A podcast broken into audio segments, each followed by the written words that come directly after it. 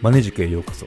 この番組はギラギラしがちなビジネス系の情報最新ニュースや専門用語など肩肘張らず紹介する番組です。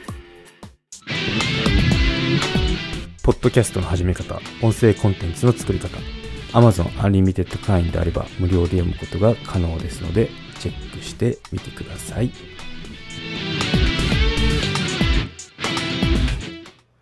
はい、今回は株売り抜けのシグナルは高値圏で現れる個人投資家をかもる機関投資家の罠について取り上げてみようと思います。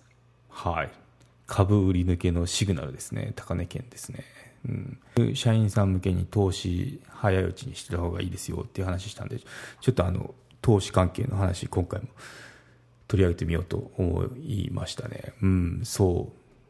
まあ、なんかあの経験則でローソク足をこう見ながらとかあとまあこの普段のボラティリティ値動きですね見ててあなんかやっぱそうなんだっていう腑に落ちた記事を見つけたんですよ。また概要欄の方にリンクの方を貼っとくので興味がある方はあの覗いてみてください、まあ、どういったパターンかっていう、まあ、あの細かいことを説明するとすごい用語が難しくてもうあの投資してない人だったら多分もう無理ってなっちゃうんで 簡単に説明しますね。どんなことかっていうと、一回右肩上がりでこうチャ、ートを浮かべてくださいね。チャートが上がってきて、で、そろそろこう高値圏でって昔のその一番最高値、最高値をつけたとこら辺だと揉み合うんですよね。こう大体なんかこう、上に行くのか下に行くのかっていうことでこう、なってくるんですけど、で、そこの時に一回下がる時あるんですよね。下がってきちゃうんですよね。せっかくこう右肩上がりだったのが。下がってきてて、ああ、下がってきたって思ったら、またふってこう戻るんですよ。リバウンドするんですよね。リバウンドして、おお、よかったよかったって思って、安心してたらその後に、あの、ストーンと落ちるんですよ。そんな感じ。そんなチャート。だからこう、ふわーって上が、ってちょっと下がってリバウンドして戻ってまたストーンと落ちるみたいな、うん、こういったあのパターンってよくなんか特に仮想通貨でよく見たなって思ったんですよね。うん、なんでまあそういったあのことを説明してて納得って思ったんですけど、うん、なんかまあ簡単に言ってしまえばもう超噛み砕いて言いますよ。簡単に言ってしまうとなんか高値圏だと、まあ、そろそろこう一番もう昔の高値ですよね。昔の高値になりそうな時ってあの前から持ってた人がもうそろそろこう売り時かなっていうのを考えるんですよね。考えてまあ売るから下がるんですよ。下がってきてでそうするとおってやっぱ高値になってるとみんなが注目してるわけですね。どこどこどこ株があの高値更新かみたいな感じでやっぱこう気になるんで乱すんですよニュースが。でその時に下がってたらお今買いだって言って買うわけですよ。飛びつくわけですよ。で上がるんですよね。上がるんですけどもっと昔から持ってる人がいるわけですよ。そのそれこそなんだろう50%って言い言い過ぎかもしれないですけどまあ20%差が20%くらい安かった時とかまあそれこそあの50%もいるかもしれないですね。の時に安い時から持ってる人にとってはもう本当に売り時なんで一気にストーンってあの売ってしまって暴落するみたいなそういった話を話でした。そうそういった話と理解してました私は。なのでまあその高値更新してこううにゃうにゃしてる時っていうのは揉み合ってる時っていうのは、まあ、要注意だなってあの思ってますね。これ、だからそろそろ危ない。超えたらいいんですけどね。うにゃうにゃして揉み合ってる時っていうのは危ないな、これ下がるかもなっていうような見方をするようになりましたね。うん。そう。まあ、特に仮想通貨で見ましたね、去年。まあ今もそうなんですけど、今は仮想通貨最近ガーって上がったんですけど、今ストーン落ちてますよね。うん。だからこうちょっと取り上げてみたっていうのもあるんですけど、うん。そうそう、まあ、仮想通貨日々のボラティリティが激しいのと、まあ、動きも株とは比べ物にならないくらい早いんですよね。なんで、まあ、チャートを見る勉強にはなるかなって。まあ、震え声ですけど。そう、勉強にはなります。たただ、あの投資でするんだったら、株がおすすめかな。NISA で株がおすすめですね。はい、うん、そう。私が使ってるそのチャートの指標っていうのを紹介しようと思いますね。3つですね。うん。そう、3つは必ず使ってるかなっていうところなんで紹介しようと思います。1つ目が RSI ですね。RSI、まあ、簡単に言うと、まあ、買われすぎなのかとか売られすぎなのかっていうのを判断するときに使ってますね。うん、そうですね。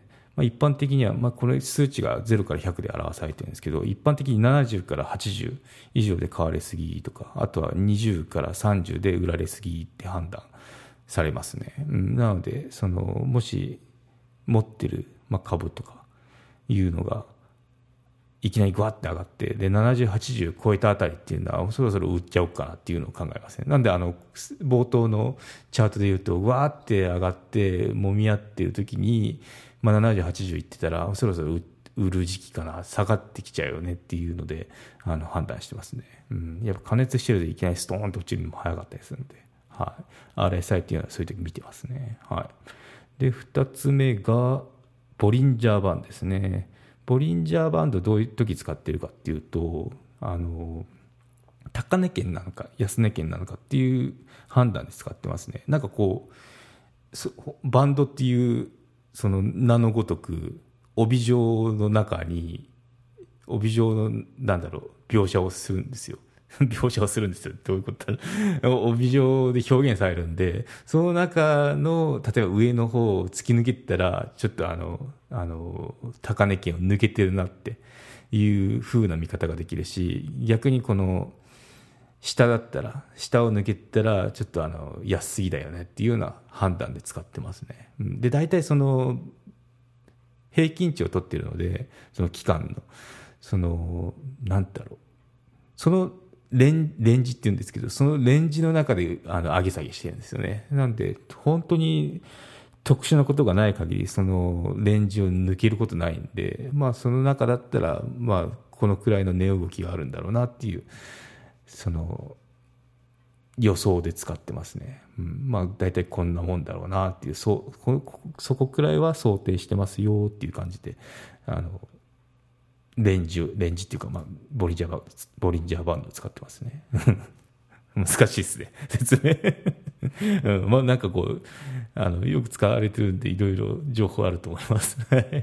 で最後が MacD ですね、うん、MacD は今度はあのどんな時使うかっていうとウルサインとかシグナルで使ってますね、うん、でこれどういった時にそれなんかクロスするんですよ。短期の線と長期の線っていうのがあってそこがこうクロスした時っていうのがあこれから上がるかもねとかあのこれから下がるねっていうようなトレンドを見る時に使ってますね。うん。まあこの3つが主に使ってるものになりますね。うん。まあ、とは言っても、まあ、これって、まあ、参考にはなるんですけど、その、じゃあ必ずしもこのサインが出たら売りか買いかっていうと、そんなに投資って甘くないんで、まあ、あくまでも参考にって感じで、あの、使ってますね。でもこれあると、その、判断しやすくなるんで、あの、重宝してますね。うん。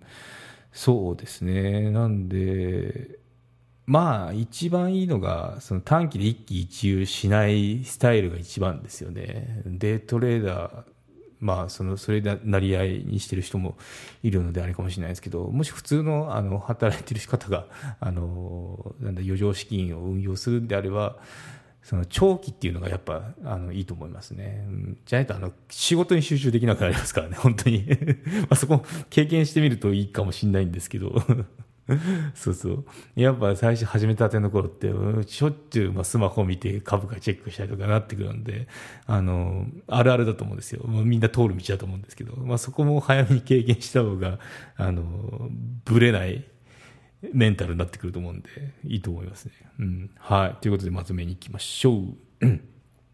株式投資くらいはした方がいいよってとこですね。まあ、やるなら NISA 一択ですね。うん。非課税枠あるんで、やっぱここ強いですね。儲けた分っていうのが、その、非課税はいいですよ。普通はお金かかりますからね。ここは優遇されてますね。うん。で、ギャンブルしないために調査研究っていうのは必要ですね。うん。日々の業界とか、経済ニュース、もろに影響してくるので、まあ、ビジネスパーソンとして抜きんでないわけがないですね。これを、あの、身をもって自分のお金をはたいて、で市場に参加してるわけなんでそのアンテナの張り方っていうのがあの株と株とか、まあ、投資ですね投資してる人としてない人とはもう運命の差になるのは当然です。はいうん、で、まあ、仮想通貨、まあ、ロマンはあるんですけど、まあ、FX 仮想通貨にも、まあ、手を出したは出してみたんですけどやっぱ今思うのは株って一番いいよねって思いますね。うんまあ、なぜなら NISA があるから非課税枠だし ってことで、うん、まああの短期間でカチャカチャじゃなくて長期で狙うんだったらやっぱ株かなって感じしますね。うんはい。で、次が短期よりも長期戦略でってことですね。うん。まあ一番パフォーマンスがいいのが、あの、私の中でですよ。65歳にならないと引き出せない、イデコが一番パフォーマンスがいいんですよね。なんでかっていうと、まあ、いじんないのが一番いいのかもねっていうのを最近、最近か思ってますね。うん。なんかこんな話も聞いたことあって、あの、一番、その、投資で成功しているのは死んだ人だって言いますよね。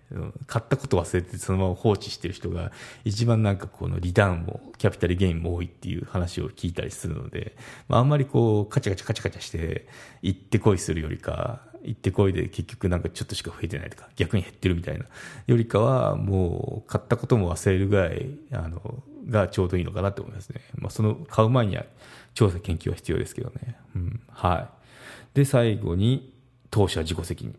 自己判断でってことですね。で、余剰資金でってことですね。命がには手をつけるなっていう格言もありありますけど、うん、その通りだと思いますね。はい。ということで、投資の話、あと、まあ、この主な使ってるチャートの指標ですね、ついて取り上げてみました。うん。はい。ということで今回は以上となります。よろしければ高評価、コメントいただけたら励みになります。番組の登録はまだの方はご登録のどうぞよろしくお願いいたします。メールマガも始めましたので登録のほどよろしくお願いいたします。エピソードの概要、エピソードで話しきれなかった話などを配信しています。